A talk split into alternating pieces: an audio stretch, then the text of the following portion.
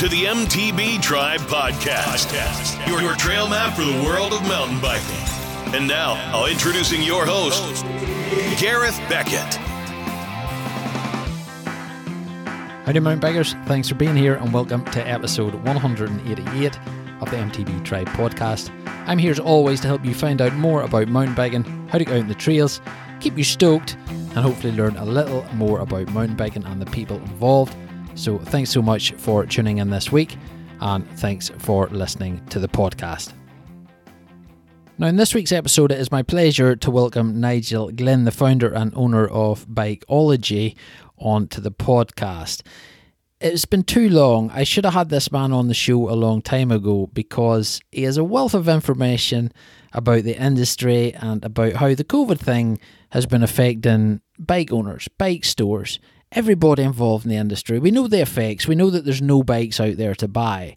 But it was great to get Nigel's insight from the business perspective of it and chat about why these problems exist and why it's going to take a bit of time for this whole thing to kind of get back to normal um, as far as the supply of bikes and components and everything that goes along with it.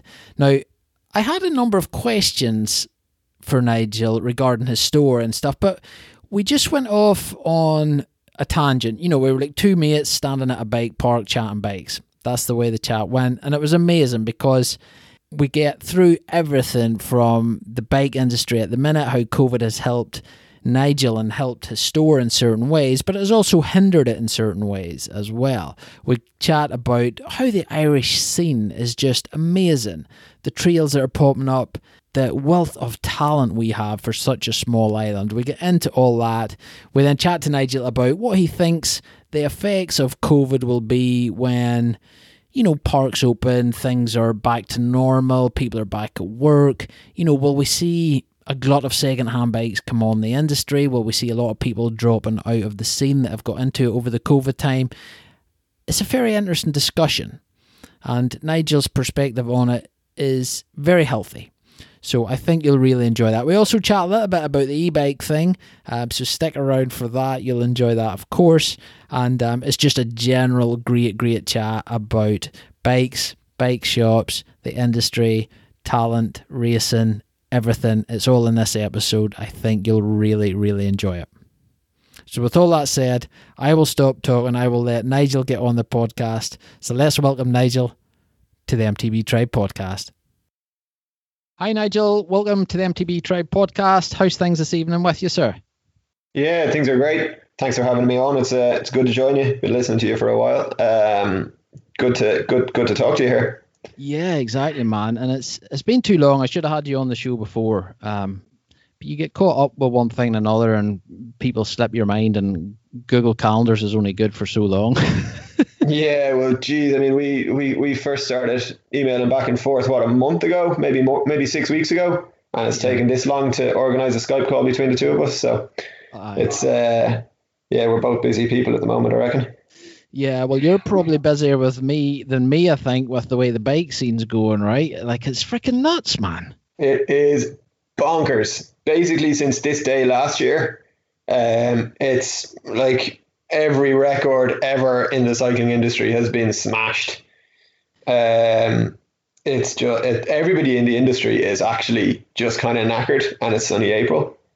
Like yeah. they're just kind of getting beaten down and doing long days and seven day weeks, and yeah, just endless bikes coming in the door for a repair, and endless phone calls looking for bikes that we don't have. You know. Yeah. Uh, it really is nuts. Like I've got a mate that's just got into it and he needs an extra large. And he's wanting he's not wanting to spend a massive amount of money, but he's he's willing to spend eight or nine, maybe a thousand pound on a hardtail. But yeah. dude, he, he can't get one. Yeah, well don't send him in my direction because I won't be able to get him one either. um, oh no, seriously. I mean we like normally we would have kind of three months stock, four months stock in store or in a storage location. Mm-hmm. And I mean, at the moment, everything I have coming in for the next two months uh, is already pre-sold. Like 90% of bikes that come in the door had a deposit on them six or eight or 10 weeks before they arrived. Um, and I don't see that changing anytime soon either. I mean, if anybody, it's it's it's April now. If anybody wants a bike for midsummer, autumn, they kind of want to be getting into a shop now and getting a deposit down, and hoping that the shop can still get a bike in time for midsummer or autumn. Mm-hmm. Um, and I don't see that changing anytime soon. Yeah, and it's nuts because like all the 2022 bikes would have been coming out at the end of this year as well. Is that still going to happen, or what's what's happening there? That's a good question. I mean, I know a couple of people who are involved in the development side of things, so they'd be, you know, normally they'd be working maybe two years in advance of what is on the shop shelves. Um, and some of them have said that that development work is kind of it's stopped. They're not getting any new contracts, which would be translating into 2023 or 2024 bikes. Mm. And they're not getting those contracts at the moment. Um, so what was in the pipeline this time last year has continued, and that's being brought to fruition. But there might be a bit of a lag, maybe coming into 23 or 24 model years. Mm-hmm.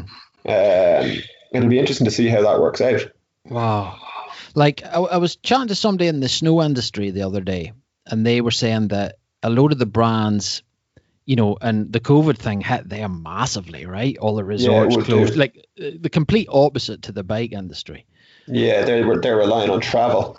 Yeah, we're relying on people staying at home. Yeah, and a lot of those brands are just saying, "No, we're not making anything new. What you have now is what you're going to get.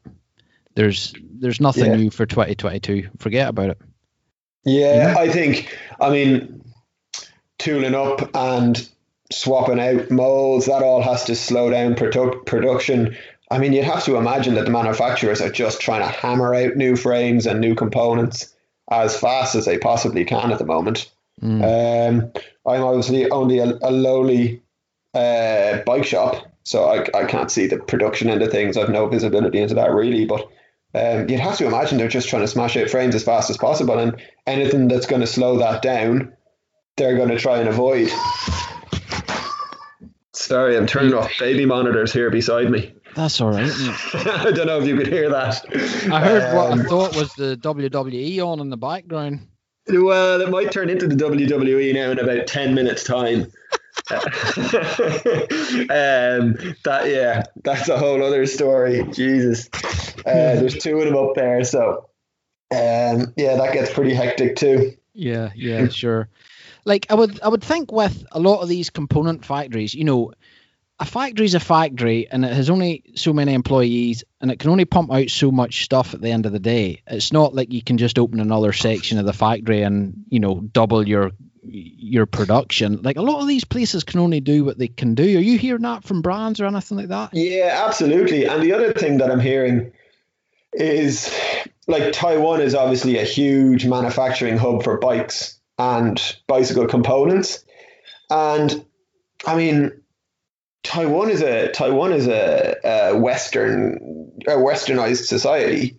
Um, I think my understanding of it anyway is that a lot of the factories are kind of populated or they're staffed by immigrant workers from poorer countries like Vietnam or Cambodia. Mm, jeez. and and uh, I know we like to think bikes are green, but I mean, yeah, yeah that's a yeah. We won't go down that wormhole, I guess. Mm. But uh, those migrant workers can't travel now, so the cost of labor in the Taiwanese factories is going through the roof.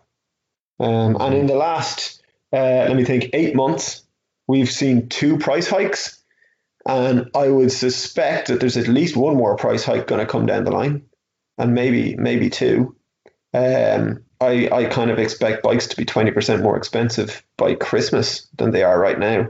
Wow, that's my expectation. I mean, transport, it's costing. I hear all sorts, but I mean, I, as far as I know, that now a container is now costing kind of eleven grand to get from the Far East to Europe um, and that's carrying maybe 250 bikes. Um, yeah, 11 grand. Whereas that used to cost about 15 or 1800. uh, dollars. That is. Um, so I mean, when you're when you're dividing that up by 250 bikes, like that's a chunk of change onto each bike. Oh man. You know. Um, yeah. Even corrugated cardboard has gone up by 15 percent uh, in the Far East, and all these little things they all add up.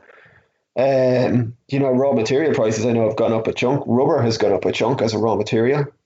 Yeah. Uh, so I mean, yeah, I, I think when that filters through, I think bikes they're gonna go up uh, you know, 10, 15, 20%. That's my prediction. Mm. And it's hard sometimes to you know, kind of tell the customer that because as far as the customer's concerned, they've waited six months to get a bike.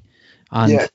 you know, the bike business is going crazy. Like they can't get enough bikes. The prices and economies of scale and everything, the bikes should be cheaper, but they're actually ending up more expensive. It's hard to kind of explain that to somebody. It is, and a lot of people think that we're kind of price gouging as an industry. Um, and I, I don't think that's what's going on. I mean, I think there is genuine increase in costs. I can see the transport costs. I mean, 10 minutes on Google will tell you exactly where, you know, how that's increased in costs. But, and, you know, that ship getting parked sideways in the Suez Canal the other day, that's not going to help things. Um, No. but uh, yeah, there's there's there'd be a little bit of suspicion. But do you know what? For the most part, all of our customers, anyway, they've been very understanding of the whole situation. I have to say, um, you know, we're obviously experiencing a lot of delays at the moment with, you know, getting whether it's bike parts or accessories or clothing or full bikes. We're we're experiencing loads of delays. Uh, and everybody has been very, very understanding over the last six or eight months. Yeah. Um, they understand it's not it's it's not under our control. Um, it's a global thing. It's a global supply chain. Then you got Brexit on top of it as well. Um, that doesn't help at all. Um, so yeah, I'd have to kind of take my hat off to the general public and say thanks for your patience because for, you know, apart from one or two people, they've been very understanding of the problems that we're having. Yeah, yeah, for sure. Um, you stock Santa Cruz in the store there. Um, I'll tell you a story. I heard one of the guys from Santa Cruz. He's quite high up. Um, Yeah. I can't remember his name, but he said that as far as frame production goes, they were okay. Um, they had enough frames, but you know what actually stopped them delivering bikes to the stores? Go on. They couldn't get cardboard. yeah, yeah, I'll believe that. Yeah, I because you but you believe that. mentioned the cardboard being expensive there, and that just it sparked it in my head. They couldn't get boxes Yeah, to actually, and his reasoning was, okay, obviously COVID, everybody's in, but he says business, online business has just got so crazy. Your Amazons and all your other companies that are selling everything now basically online, and everybody's needing a box to post. So that makes no perfect sense, doesn't it? Mm-hmm. Yeah, it makes perfect sense. He Um, also said that there a certain saddle type they needed or or had on some of their bikes they had the, the waiting time the lead time on the saddle was 400 days yeah, I'm hearing all these lead times as well.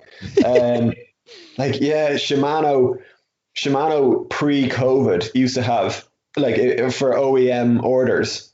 Uh, you know, if Trek or Cube or any of the big manufacturers kind of picked up the phone to Shimano and put in a, an OEM size order, their their lead time was 16 weeks. It's now over a year, is what Oh I'm hearing. word. That's what I'm hearing, and and they're also not they're not allowing cancellations or changes to those orders.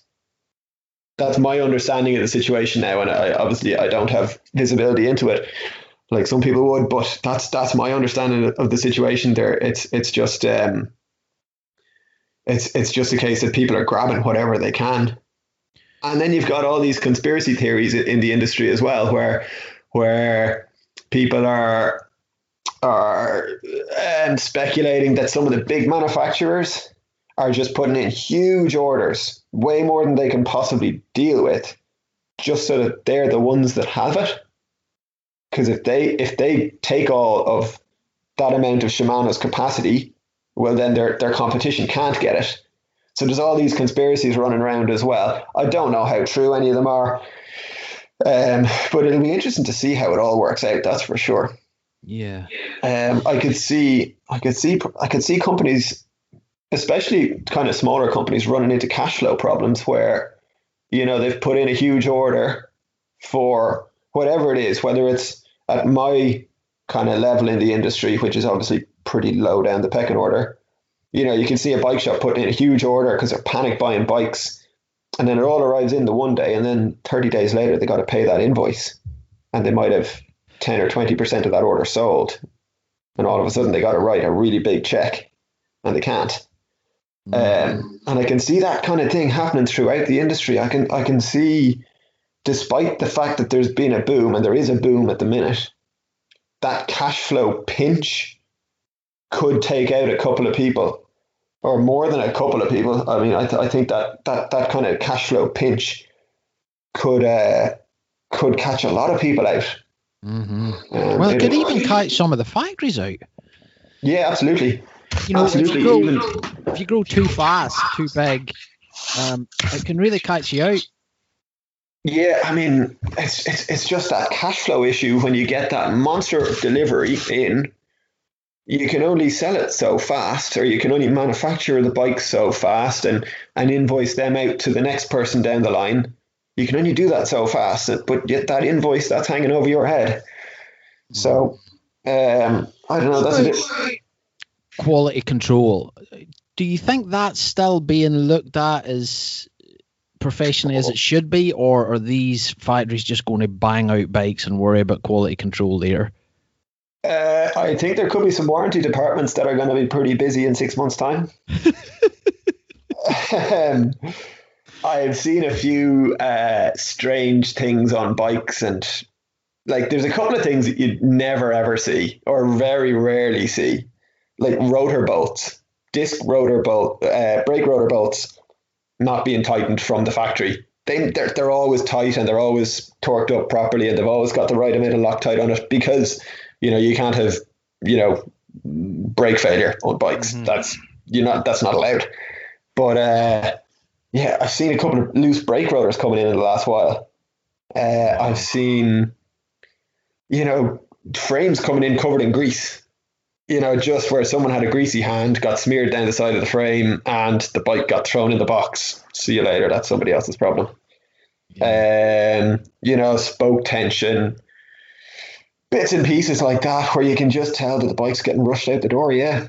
Yeah, and then you've got to build them when they come your end, so that's a load more work for you too, especially if you have a customer standing waiting on the thing. Yeah, yeah. Well, geez, you try not to be building a bike in front of somebody, but yeah, um, it's another.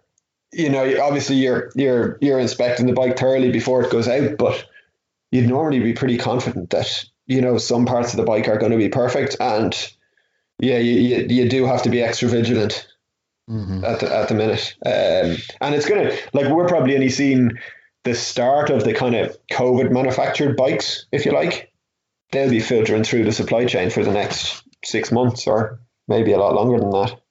Yeah, interesting to see what'll happen. Um, yeah, but with, definitely, with I hear ane- anecdotes from around the world of you know things just being slapped together in the factory and thrown in a box. You you do you definitely do hear those anecdotes quite a bit at the minute. Yeah. Well, tell me this then. You also stock um you stock Orbea, which is an Italian brand. Spanish, yeah. Oh, Spanish. Sorry, yeah, Spanish, of course. Um, yeah. I worked in a store when I was in Malta there for a couple of years, and we stocked Orbea. Um, very, very good company to work with. Their, you know, their customer service, as far as we were concerned, was, was brilliant, amazing. Yeah. Because they have their own factory. They have a yeah. factory in They have a factory in France, no. they have a fa- factory in Portugal, isn't that right? Uh, they have a factory in Portugal and they have another factory in Spain. And Spain, Spain okay. yeah, Spain is their is their their their main hub. Cool. Um, up near um, up near Bilbao. Okay. Yes. Yes. Of yeah. course. All right. Yeah. Not, all right. Yeah. Now, are you getting the same issue with bikes from them guys because they're building their bikes in Spain, right? So, are you getting the same issue grabbing bikes from them? Uh, in terms of availability or the Yeah. oh, availability is uh, since since last maybe since the middle of this last summer, availability has been steadily getting worse and worse and worse. Um, but we've all kind of seen that coming, and we have huge numbers of bikes on order, and they're all scheduled to trickle in over the next year. You know, like I, I'd, I'd have bikes there that are, are on order, and they're they're not due to me until Christmas, or some of them aren't due to me until after Christmas of this year. Mhm. Um, Mm. so they're trickling in the whole time. But if I go to order, say, uh, 2021, whatever, a Rallon or a or a or a road bike, like they're all sold out. Every every every bike that they have scheduled for production is already, it, you know, it, it has a it has a an order on it already by a dealer. Yeah. So you Uh, can't go on and see stock there that's available for purchase. There just isn't anything. There's nothing there. No, and I've got a lot of my 20 or I've got a lot of 2022 bikes ordered as well, despite the fact that I haven't seen specs, I haven't seen colors, I haven't seen prices, but I've ordered them anyway because if I don't order them now, I'm not going to get them next year. Mm-hmm. You know, which is which is we're not used to that. I mean, ordering a year in advance a bike that you haven't seen, you don't know the spec and you don't know the price. That's unheard of in the industry. But that's the situations we're trying to guess what we're going to need, you know, this time next year. Yeah. Uh, and we're it's not even like demand is at a steady rate and it's that's that supply has just dropped off. Demand is completely unpredictable at the moment. Mm. So it's it's very, very difficult. Yeah. And Orbea, they aren't they aren't uh, available for purchase just because they're getting so many orders. Is that the the because obviously they're running their manufacturing at full capacity, but they just they're getting so many orders, they're just unbelievably busy. Is that what you think? they've taken so many orders so far that every bike that they have scheduled for production this year uh, is already um, it is already ordered by a shop somewhere. Yeah. Wow. So there's there's just no spare capacity for the rest of this year, this model year. Is it the same for road bikes? Yeah, yeah, and yeah, and they've they've some that are still available for like October, November production slots, uh, but that's it. That's it. Yeah.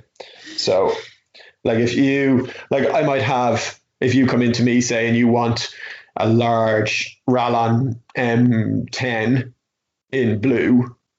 I'll look at what I ordered kind of six months ago and I'll say, well, I've got an M20 coming in in red Mhm. in your size.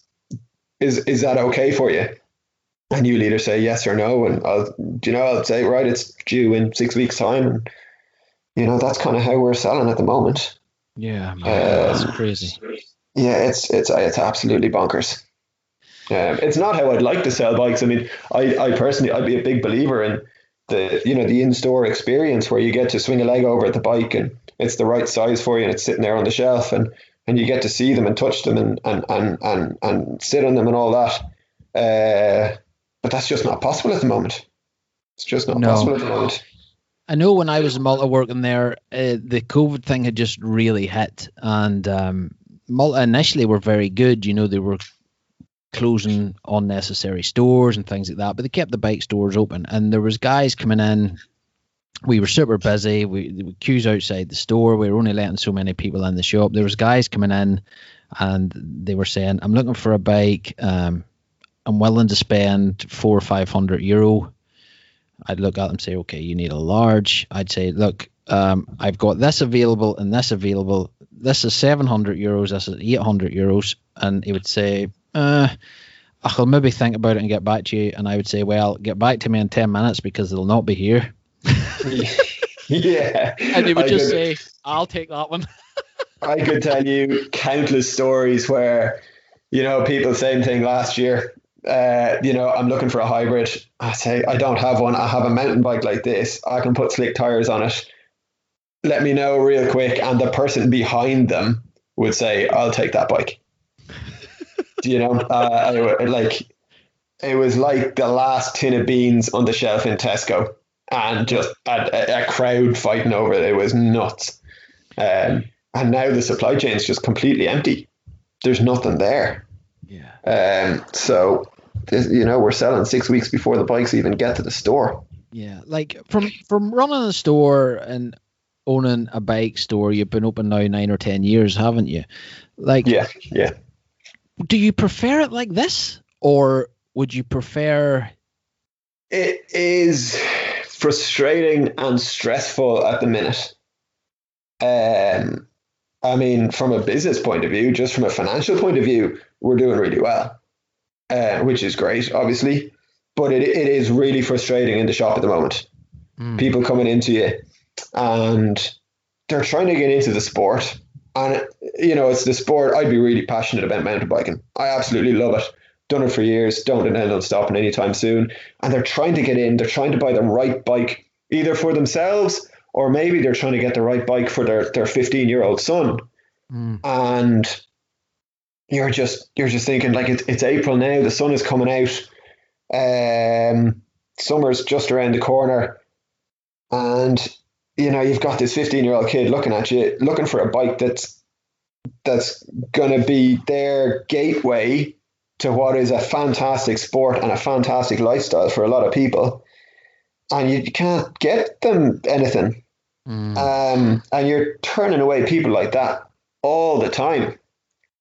I mean, we're like, yeah, it's it is it is really really frustrating. And, yeah. I mean, like I say, mo- almost everybody has been really understanding of the situation. Um, so we've got very little stick from people but it, it is very very frustrating not only there's a sale walking out the door but you're i mean that's it's someone not getting into the sport that you know is absolutely brilliant yeah you know it's crazy because you know that they're not going to another bike store and getting a bike either you know it's not no, that they just not. don't like what you don't what you have it's just there's nothing available which is there's nothing it's not even that they don't like what i have i don't have anything in the first place or yeah. might not have until you know september so like we'd have we sell the, the Orbea Laufey. It's a really, really popular bike for beginner mountain bikes, beginner mountain bikers. Uh, it's a really, really suitable hardtail for someone getting into the sport. And I, I think I have maybe eight of them coming in in May, and they've been sold. They've had deposits on them now for two or three months. Yeah, yeah, yeah. That's uh, like the trail. That's like um, it's a, it's a trail bike. It's got pretty big tires and good travel and all on it, hasn't it? That Laufey. Yeah, it's pretty slack. Got a pretty long head tube. It's running on 2.6 tires. Yeah. Um, it's a bike that you can really trash. You know, really, really, really good little beginner bike, and doesn't cost the earth. Um, so you get guys getting into the sport, and maybe they're 15 or 18, and they don't have the biggest budget in the world. Uh, and yeah, it's a bike that they can really get a lot out of. Mm. As, as far as supply, do you think, you know, because you're a smallish smallish store there. Do you think some of the big massive stores do you think they have an advantage when things are like this as far as ordering quantities and things? That is a really good question. I'd like to think not. Um, I'd like to think that they're not, but uh, I don't think so. I don't yeah. think so. It'd be very skeptical of me to say so. I mean, the way Giant are doing it, they're kind of doling out bikes in proportion to what you bought off them last year, uh, which is a very fair way of doing it. Again, it's a bit frustrating because they're kind of saying, "Here's 50 bikes. We'll give we'll uh, we'll allocate you another 50 there in in in a couple of months' time." Um, but if if if they give me a medium and I need a large for somebody, it's kind of you know tough. Um, so again, it's frustrating, but it's it's it's not a bad way that they're doing it. There's there's there's a lot of merit in it. Um, I, I, I don't I don't think people are doing that. Maybe some of the really big stores in the UK where they've got you know maybe six or eight or ten branches, they have the buying power to do a little bit of it.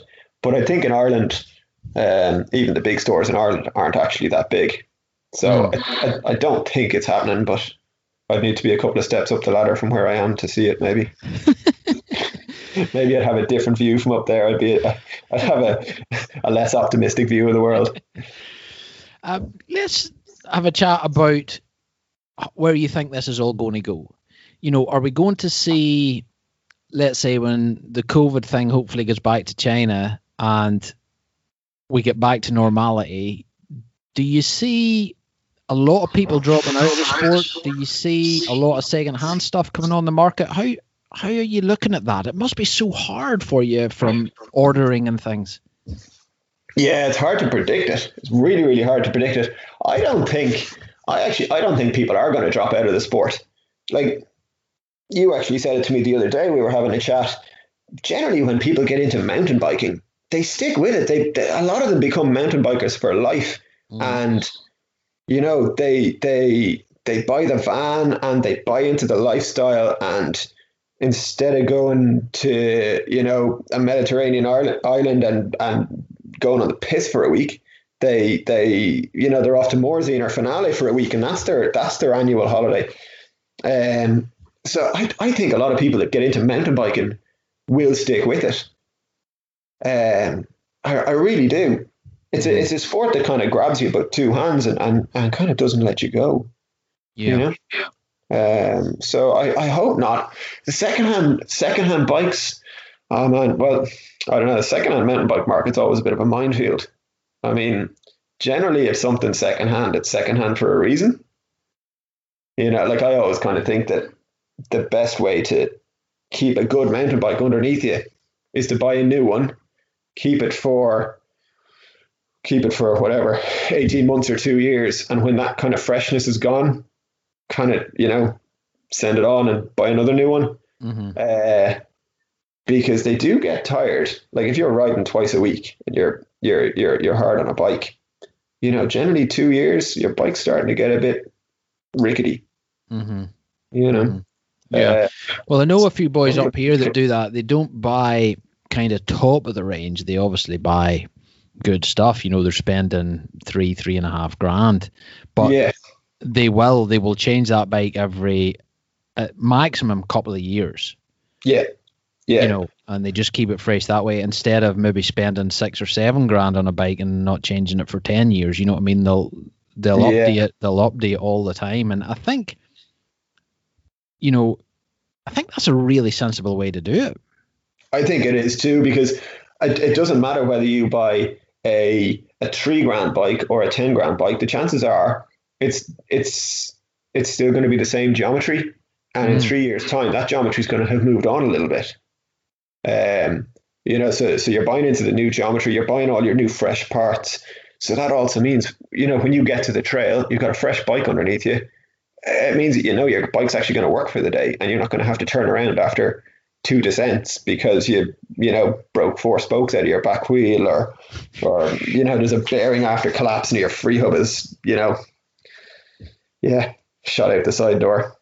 Uh, you know because like that that that is an expense as well. You know you've you've you've maybe booked your day off you've driven to the mountains you've packed up your gear you've got there you've got your bike just dirty enough to make it a chore to clean it, and then your bike breaks, and then you got to push back to the car, drive home, and you're just miserable. Um, and uh, um, yeah, like that's it's kind of a day wasted, especially if you got to travel a long way, or if you are traveling a long way to um, to to the mountain to wherever you're going to ride. Yeah, no, definitely. And it's nice. We like new things, right? We like we, the we all like the new shiny stuff that's in the magazines.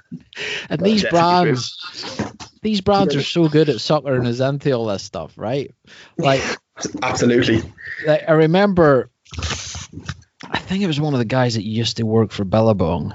Um I think he maybe owned the distribution rights to Europe at one stage. But anyway, he said to me, um, I was at a massive party. All the pros were there. It was amazing. And he said to me, "Do you think?" Um, now this guy had the reputation. If you if you came into one of his parties, he had a massive house with a big pool and all. If you came into one of his his parties, say wearing Quiksilver or Rip Curl or something, you know, you were going to get your shirt torn off you, kind of thing. Yeah, yeah, yeah, yeah. But he was actually really dead on, and he said to me, you know, like a lot of people think Billabong and Quiksilver and all that were fashion brands or were surf brands, but he says all we really are is massive marketing companies. Hundred percent. Yeah, yeah, that's it in a nutshell. You know, they probably, obviously, I don't know the ins and outs of those couple of brands that you've you've met, but they probably don't make their own stuff. I'm sure that's outsourced to a textile company in in you know who knows where. They put their sticker on it. They they get them made to their specification, and they sell the crap out of them. Mm-hmm. Yeah. Yeah. the lifestyle thing's very much like that. It's very image driven. You know what I mean? Uh, Yeah, I can see a little bit of that in the mountain bike scene for sure. Um, as it becomes a more mainstream sport, there's more of that coming into it, all right. I mean, when I started mountain biking, what was it, 15 years ago, maybe, it was a fringe sport. You know, do it, well, it was in Ireland anyway. Um, I know in the UK it would have been a bit bigger, but I mean, it's turning into a mainstream sport really, really quickly here. And with that, the marketing budgets increase and you know you're getting more product kind of thrown at you by the marketing man uh you know left right and center mhm. Um so yeah that'll that that's yeah the more mainstream it becomes the more that's gonna gonna come at us.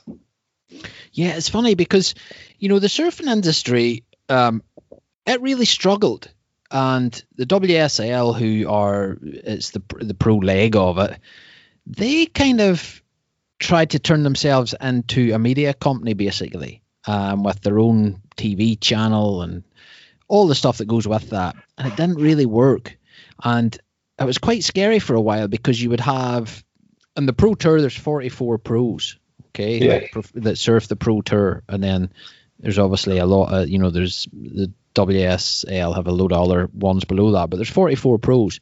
Mm. and two or three years ago there was a number of those pros hadn't even a sponsor.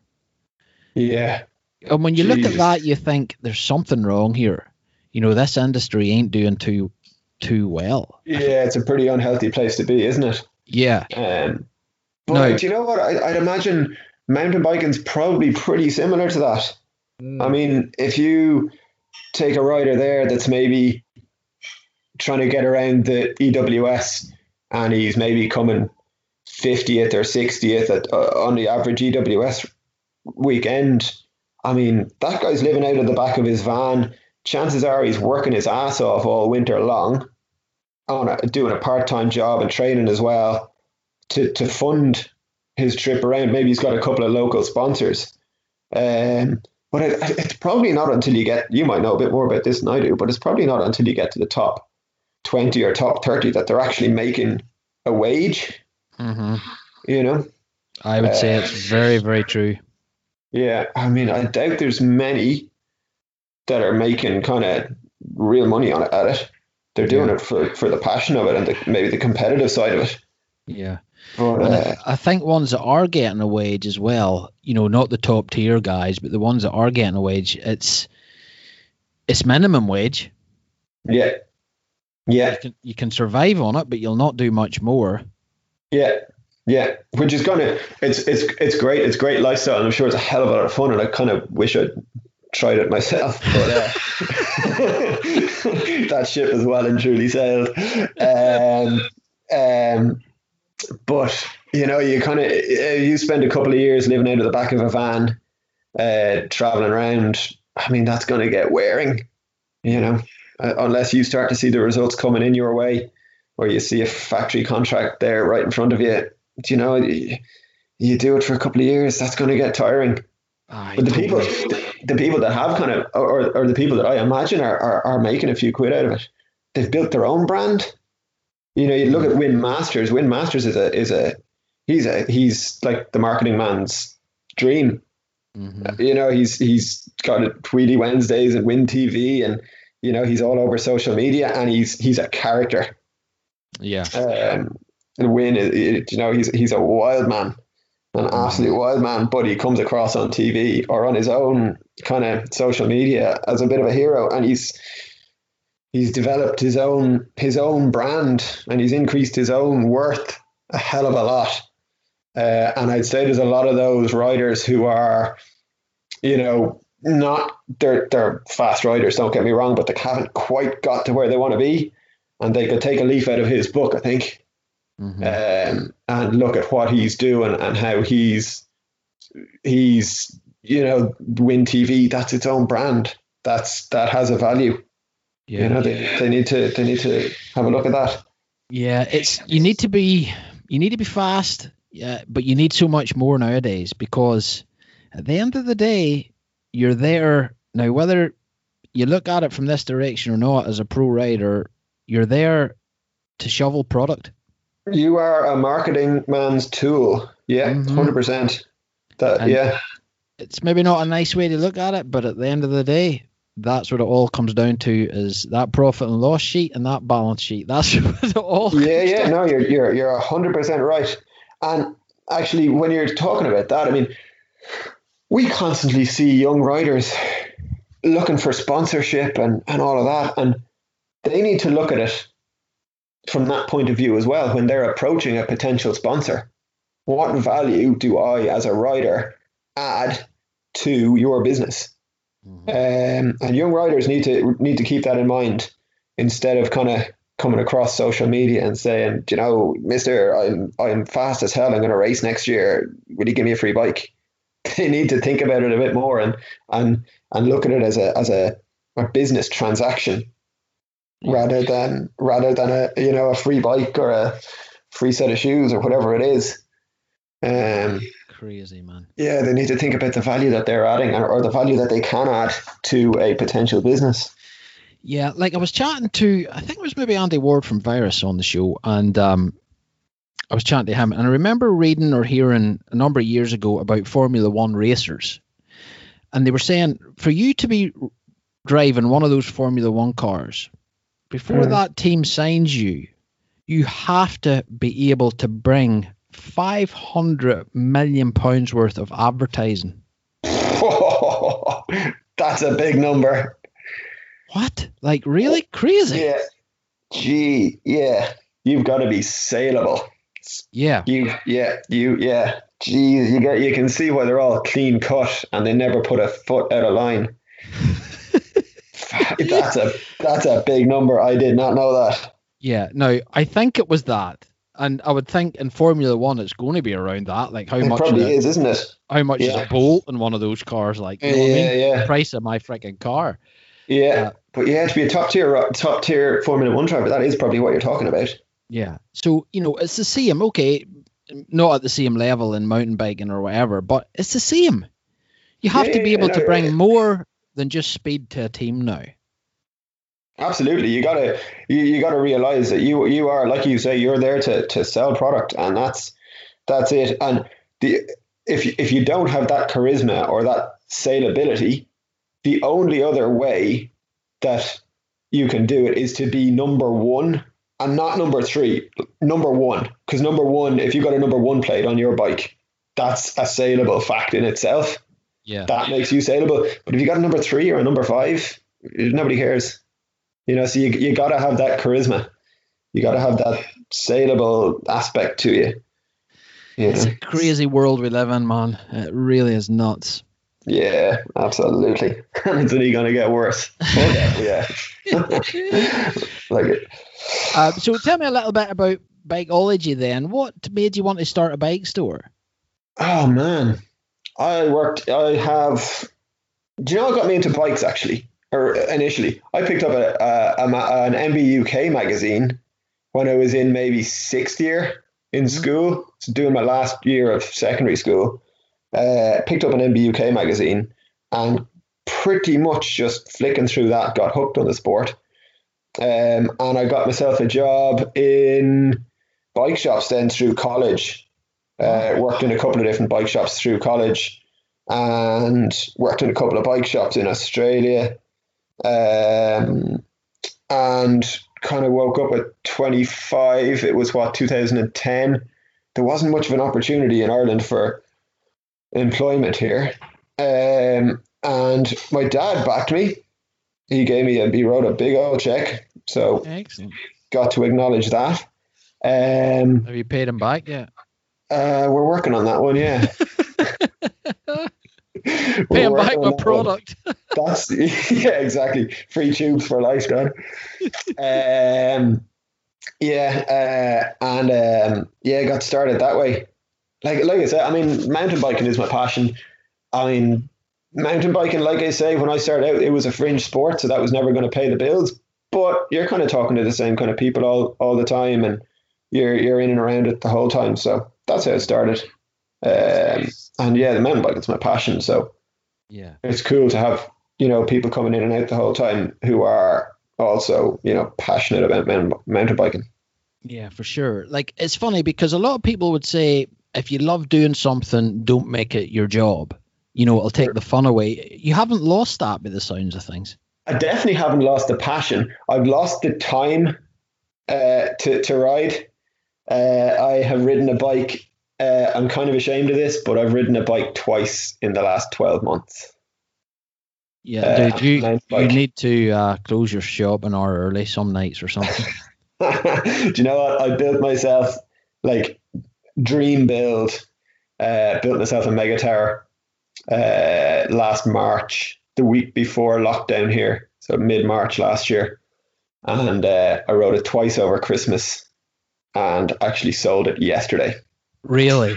Yeah, yeah. So I'm I'm currently I currently do not own a bike. Oh, I, my I, I word. tell a lie. I own a Honda 90. Uh, um, uh, yeah. So I, and I I'm I'm kind of I had I had that bike sitting in the shed, so I knew it was there if I did, you know, find an afternoon where I could go out on the bike. And now I don't have that, and I'm like, I'm, I, you know, I'm I'm itchy. I'm like, you know, what if the opportunity comes? I want to go. I want to go. But You'll not even be able to get a bike now. I know. And I was thinking, shit, what am I going to buy myself? I was like, well, what can I? I'm in the same position that everybody else is in now. Is it is the Like- real top end stuff all gone too? Sorry? Is the real top top end stuff all gone as well? Yeah, yeah, yeah, Wow. yeah. I ordered myself a Trek Slash, and I think it's getting here in November. So you'll have to take I don't know, maybe steal some of your staff members' bikes or something to race this summer, something right? like that. Something like that. Yeah, yeah. I don't know what I'm going to do, but I know between now and August, I'm not going to have a chance to ride a bike. Shop's going to be too busy. Um, yeah, I know that's the case. So, but in the winter, I kind of want something because I've got that. I've got that hunger again because I, I haven't. I've got a year of not riding a bike behind me, so I'm really itching to go. But like, time is time is against me. And to be honest, it's so busy in the shop. You're you're you're flat out all day. By the time you actually get home at whatever it is, six or seven or eight o'clock at night, like you just want to put your feet up. Yeah, totally, man, totally. Because you you normally race the three disciplines, eh? XC, enduro, and downhill, didn't you? I have raced all three. Yeah, it's been a while since I did a cross country race. Um, and since COVID has hit, I'm not sure I'm in any uh, fit shape to race a cross country race. um, yeah, uh, COVID has been good to me. Well, fast food has been good to me. yeah, yeah. Um, but yeah, racing enduro these days, or well, it was racing enduro, kind of downhill as well. I have to be have to be up and functional on the Monday morning now, so downhill has kind of got the back seat as well. Yeah, I did one of those. Um, did you see when enduro became a thing? Did you see much impact on your sales as far as people getting into the sport off the back of that? Oh, do you know when I really saw it?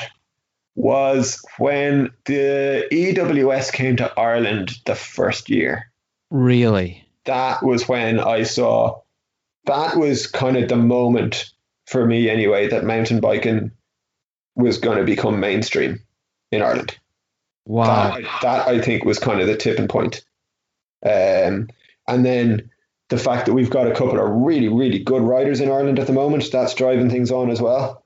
Um, and we've got a couple of really good race series in Ireland. Mhm. Um, but yeah, that first year, I remember the whole of Ireland seemed to be training for that race. They were everyone was just so keen.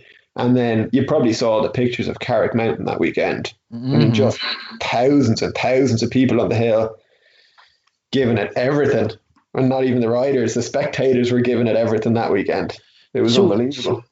did people get into it beforehand, or they went and spectated and then was like, "Yeah, I want myself some of that," and we're wanting bikes after that? What, yeah, I mean, it was it, it, was growing before that, definitely. Um, but that summer we we saw so many people getting into it, and since then the number of, you know, young guys usually, you know, 15, 18, 20 year old guys looking to get into the sport is colossal. And in the last year, like since COVID came, there's a lot of you know middle aged guys, or you know anywhere from thirty to fifty, kind of mm-hmm. getting into it. And obviously those guys have a bigger budget; they're looking at a different bike. But um, yeah, I mean it's it's it is it's it's growing at a phenomenal rate. Yeah, that's unreal. You know, it is amazing what something like that can do. You know, you yeah. what, you wonder to yourself, are these things hit and miss? You know what I mean? Like, well, the fa- yeah, the fact that we had a, a, a hometown winner that year and the following year as well, that definitely helped. I mean, and then the following year, I mean, Greg, he'd won it the previous year. He was flat out doing press and on, you know, mainstream Irish TV for segments here and there. That definitely raised the profile of mountain biking in Ireland. Yeah. And I think a lot of credit has to go to him for that because he's a great ambassador for the sport. Um, and he's very good at doing you know, all of that kind of all of that kind of work, which has to be a bit of a pain in the ass if you're trying to race and you've got a TV camera sitting there looking at you, or you got to do 14 different interviews on a Sunday morning. Yeah, um, yeah. But he, he, do you know, he always did it with a smile on. So a lot of a lot of credit has to go to him for that. Very professional. Yeah, yeah, yeah. You know, it's it's unreal. Like as far as you know, well, think about the Olympics, right? When when a city puts on the Olympics, it costs them so much money. It's unbelievable. Like, yeah, it's just they lose so much money over the Olympics, but they're thinking long term picture, right? Yeah. You know, they're thinking what what that will do for that area after the Olympics. Yeah, they're looking at a ten year return on it, probably or more. Yeah. yeah. Yeah. And it's like where I live here in the north coast, we have a big uh, golf course here, Royal Portrush, and the British Open came a couple of years ago now, and yeah. You could not. Now I don't play golf, but you could not get around a round of golf in there for eighteen months. Oh, I'd well believe it. Yeah, yeah. It was yeah, solidly it, booked. Yeah, absolutely. And uh, yeah, it's the same effect with mountain biking ever since. I'd love to see another round of that Enduro World Series coming to Ireland. I'm not sure it will, but I'd love to see it. Yeah, I think it's phenomenal because uh, it's a great sport. You know, it's a phenomenal sport for for people to get into. You know, yeah. Um, even healthy. as a spectator sport, you can get so close to the action. It's amazing. Uh, do you know what? I was just flicking through an album here the other night on Facebook, and all those pictures, all those images came up from that Carrick race and I mean, literally crowds five deep and six deep roaring at the riders on track. I mean, it looked, it was like, it was, it was like they were in a supercross arena, not the side of some rocky, godforsaken mountain in the arse end of Wicklow. You know, yeah. it was phenomenal. Yeah, frick, it's nuts. It's nuts. Like, how healthy do you think it is now? You think it's more healthier than ever? The enduro market yeah, just the Irish, the Irish enduro, the Irish mountain bike scene, scene, in general. Scene, yeah. Oh, I think it's it's it's exploding. It's absolutely exploding. There's new trail centers popping up down here, um, you know, fairly regularly now. Yeah. Um, and everywhere a new trail center pops up, you get a whole lot of unofficial trails popping up in all the mountains around, mm. which just draws in more and more people and raises raises the, the, the skill level and the ability level in that area no end. Mm-hmm. You know, because what, what what I've now this is kind of just my opinion, but I think when a, a trail center arrives into a new area, the general riding ability isn't great because they're used to riding those flowy um, trail center trails. And then someone starts building a trail and there's a few routes on it, a few drops on it, and the riders get a bit better. And then they start riding they start building something that's a bit more challenging and it all kind of snowballs. And the, the skill level in the entire area just skyrockets. Yeah. Yeah. Um, and that's what's happening here at the moment yeah it's amazing like i think from this for the size of Ireland and the talent that is here, like Oisín and all those young fellas, like Yeah. it's just amazing. You know, for the Yeah, I'd say we're punching well above our weight. yeah, You could name, uh, like I could name ten riders who are world class or or or really knocking on the door. Hmm. You know, you got you got what. Um, Greg obviously is right up there in the seniors. Like Killian Callaghan, he was junior world champ. Oisín was junior world champ. Leah Maunsell was junior world champ as well, wasn't she? Yeah, uh, Um, yeah, I think she was. I think she was. I'm pretty certain she was. did she come say? No, I think she was. Sorry, right. Leah. We should we, we should know this. We should. Uh, we I had her on the podcast for frick's sake. Yeah. Um, uh, you got like there. You got a whole bunch of young guys coming up. Harry Byrne comes to mind. He, I know he's got his his his sights set set pretty high. Um, Dan Wolfe is right up there. He's he he's been knocking around a while at this stage, but he's not getting any slower. Um, there's a whole bunch of them. Ah, Um, it's crazy. Yeah, like for a little for a small country who where we've only kind of picked up mountain biking in the last couple of years, we're we're, we're doing we're doing all right, I reckon. Aye, we're doing we're doing good for Yeah. sure, man. And you know, Yeah. with all these new trail centers and money going into trail centers and stuff, it can only really Yeah, grow and gonna get better, better. Like you said there that you were having young guys calling into the store looking for bikes and stuff. Like, do you think there is that youth element coming up to help support the industry when a lot of Yeah, us older dudes kind of take up golf? Yeah, I got to do a bit of rehab on my shoulder to sort my swing out. Um, yeah, definitely. And and what's more, there, there's a lot of parents that are really keen for it as well. You know, um, they they they want their kids doing something on those lines, um, and they're quite happy to spend not ten grand on a bike or anything near it, but they're quite happy to spend enough to get a pretty decent hardtail um, when you know when their kids are kind of 15 or 18 and, and get them into the sport and and see where it goes for the for, for them. Um, so, yeah I, I, there's good support there for these kids. Like Oisín Oisín Callaghan there he's a he's a prime example.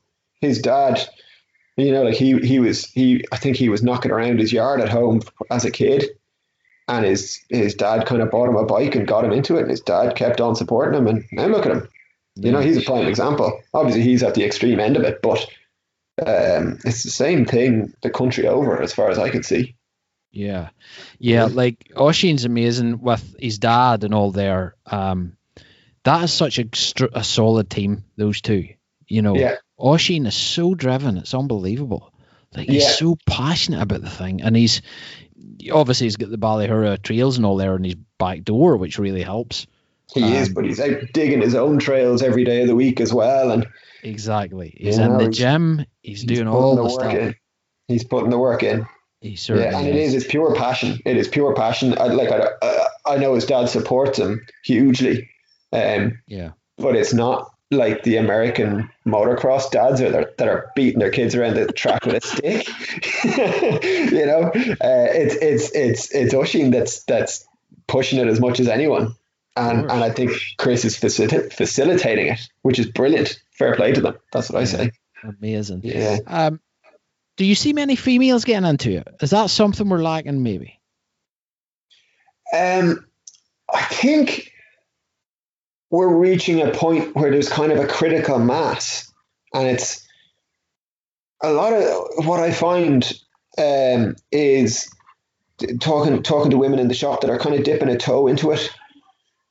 They get in a lot of times. They they get put off by you know uh, guys out there. It's all testosterone and it's all gnarly and it's all who can smash that corner harder or who can go biggest on the jump and, and they're kind of quite often intimidated by that whereas if they had a oh god i don't want to sound like a sexist prick here or anything but if there was more women for women if there was more women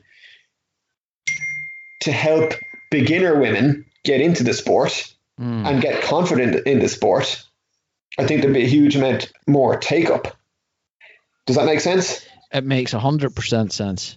You know, where because uh, there's a lot of beginner women or women who've never ridden a mountain bike before, and they go out with a couple of guys, um, who are confident on the trails and they're used to riding, you know, technical routes and steep shoots and all of this, and they get put off by that on their first experience. Um, mm. Whereas if they if they if they had a more uh, relaxed kind of introduction to the whole thing, then might they'd be far more likely to stick with it. Yeah, uh, you would. It's crazy, but you would not believe some of the girls I've had on the podcast, and when you ask them how they get into mountain biking, you would not believe it's normally through a boyfriend or something, right? But you would not believe the boyfriend. There's one of the girls even started on a downhill bike. Like, yeah, that was her That's... first experience. The guy says, "It's a red trail. You'll be all right."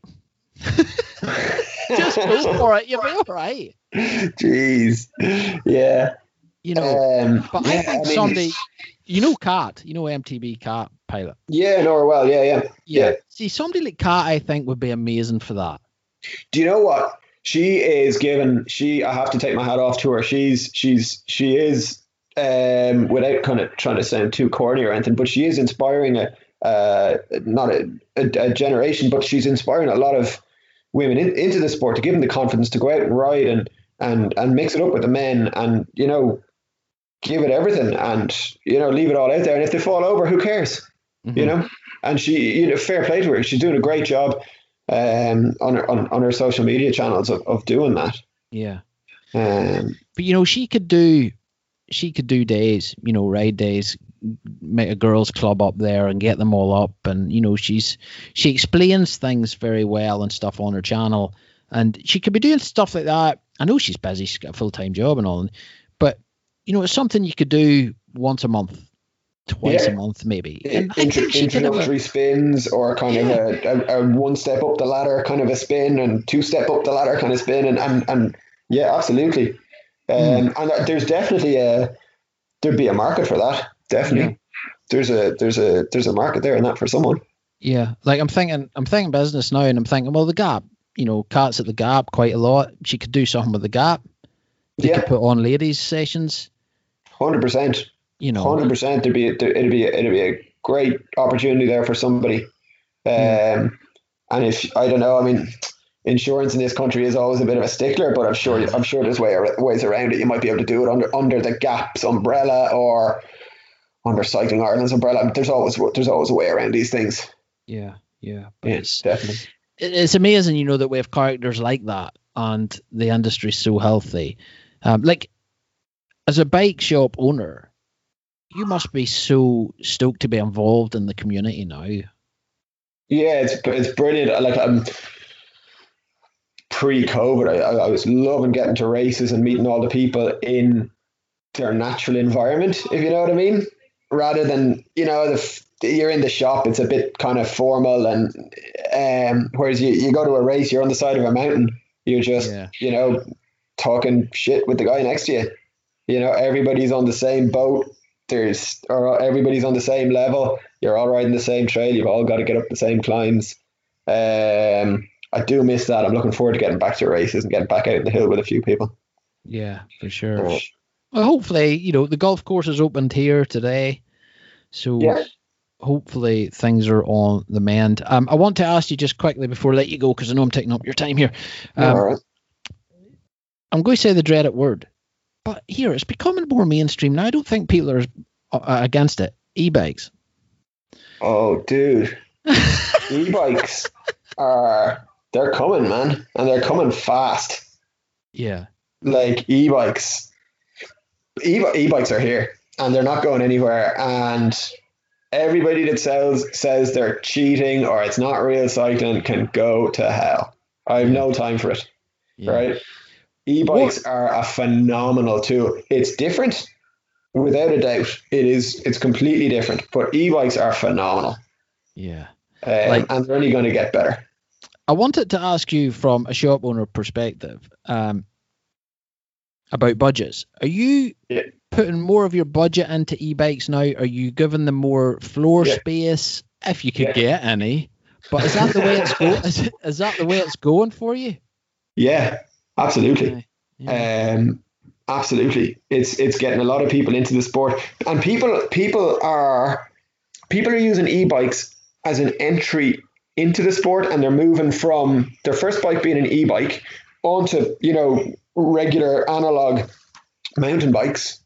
Um, and they're also going in the opposite direction. They have been mountain biking for years, maybe, and they're also getting an e-bike. Mm-hmm. So they're going in both directions. Um, but the e-bike market, I mean, I would expect that in five years' time, probably a third or maybe even a half of my shop space will be dedicated to e-bikes. Yeah. Like a, a, really substantial proportion of what I sell will be e-bikes. That's that's without a doubt. Yeah. And That's crazy. I think it was 2019. I read a report in Germany. Half of the units sold in Germany were e-bikes. Yes, and there's a fun fact for you. Yeah, I mean that's, that's so true. That's I can. I can back that up because before I record here with you, we were chatting about a certain fellow that was on the podcast, and yeah. he was saying, yeah, that now this is a big brand. He was saying that for every six enduro bikes that this brand sells, now and enduro enduro bike, you know, the bigger travel yeah. and all, they sell yeah. ten e-bikes. Yeah, I mean that says it all. Mm. Ireland is a bit behind on the curve, uh, but we're getting there. We're yeah. getting there. Um, like the Orbea Wild was the bike that we should have ordered. Fifty That's of them this year. Bike. It is a it's a Rallon with a big chunky motor in there. Uh, it's a clo- it is a really really good bike. Um, and if we'd had them this year, we would have sold them.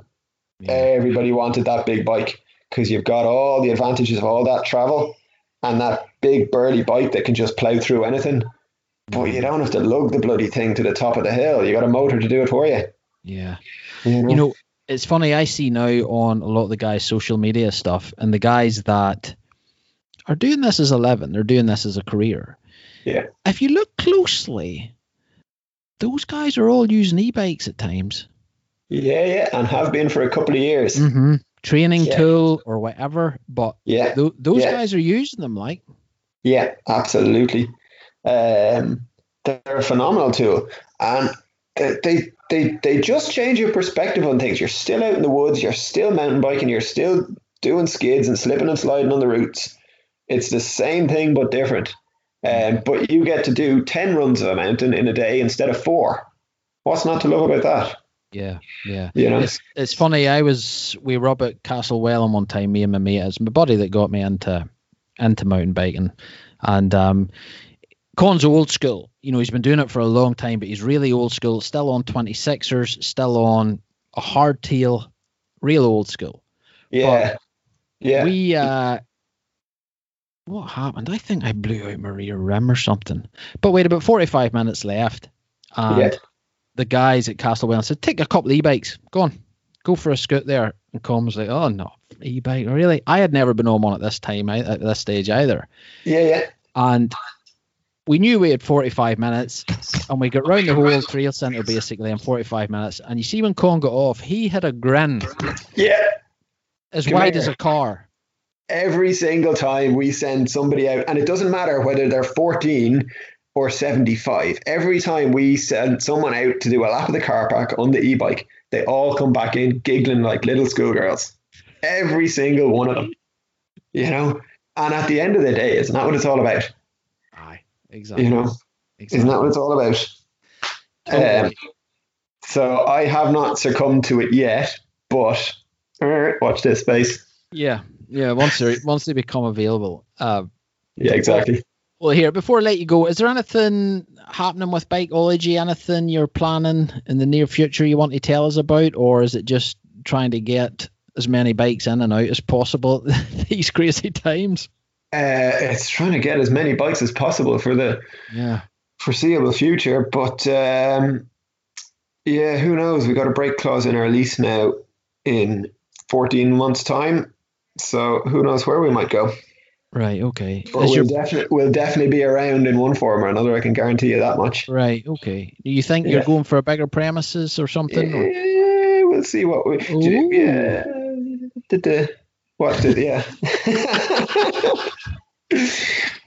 so yeah, something, something, something. But you're going to be around the same area, right? You're staying around. Oh yeah, absolutely. As close as close as possible. Yeah. Okay. Yeah. All right. That's good. Got a I'm sure great- got really co- Yeah. good customer base there. Great customer base and great relationships with so many people down there. So um, closer the better. Yeah. Cool. Yeah. Where can people best find you? Uh, go to find out more. Oh, bikeology.ie, I suppose. You find out everything. You find all our social media there. What's coming in, what's not coming in, what we're up to. Uh, yeah, absolutely. What what we can do for you. Yeah. Brilliant, mate. Brilliant. Well, listen, it's been an absolute pleasure to have you on the the podcast. And yeah, it's great coming on. yeah, doing a chat for hours with you is uh, it's such Yeah, an we'll interesting and- time. I think. We'll try and get, get out for a spin together sometime. You're only two hours up the road. Yeah, like I think once the border opens here, there's issues. There's issues with well, I want to say border. There's not really a border anymore, but they were they were finding a lot of people traveling, you know, too far for no reason other than pleasure. Yeah. Um, God forbid, like that you would have a bit of fun. But Have a bit of fun. Jesus. Can't be But I am. I am planning on coming down your direction.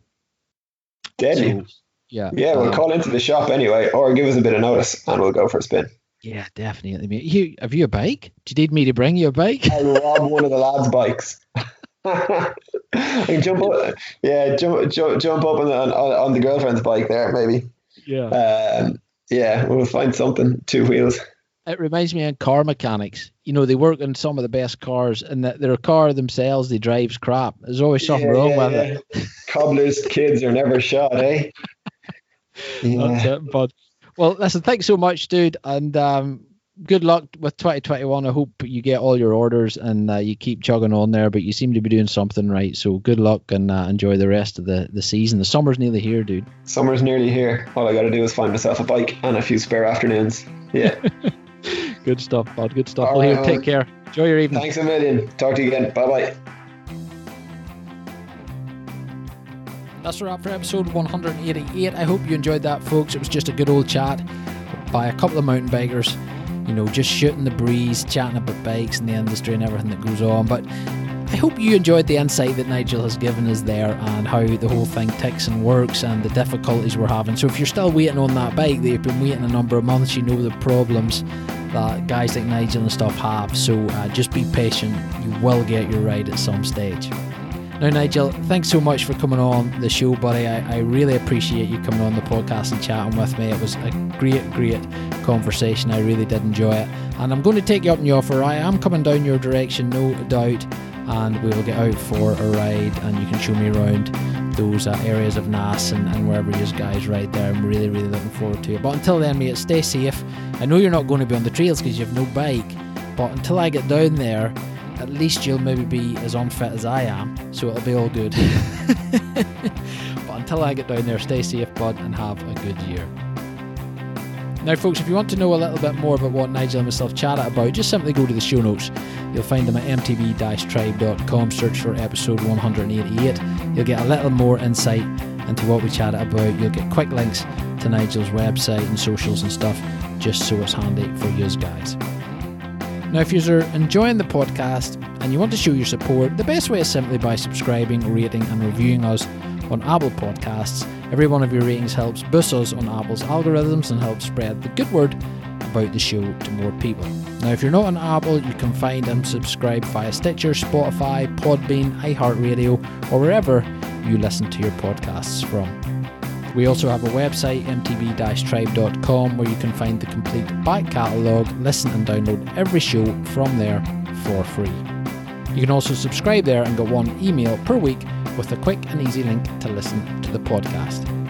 Now, you can also get involved on social media. We are at MTB Tribe on Instagram and Facebook. You can PM me there, or if you prefer email, you'll find me at info at mtb-tribe.com. I do read all emails and I will get back to you. So that's it for this week, folks. It's the end of another podcast episode. But until next week, as always, even more so now because I think things are starting to open up, things are starting to look brighter for the summer months.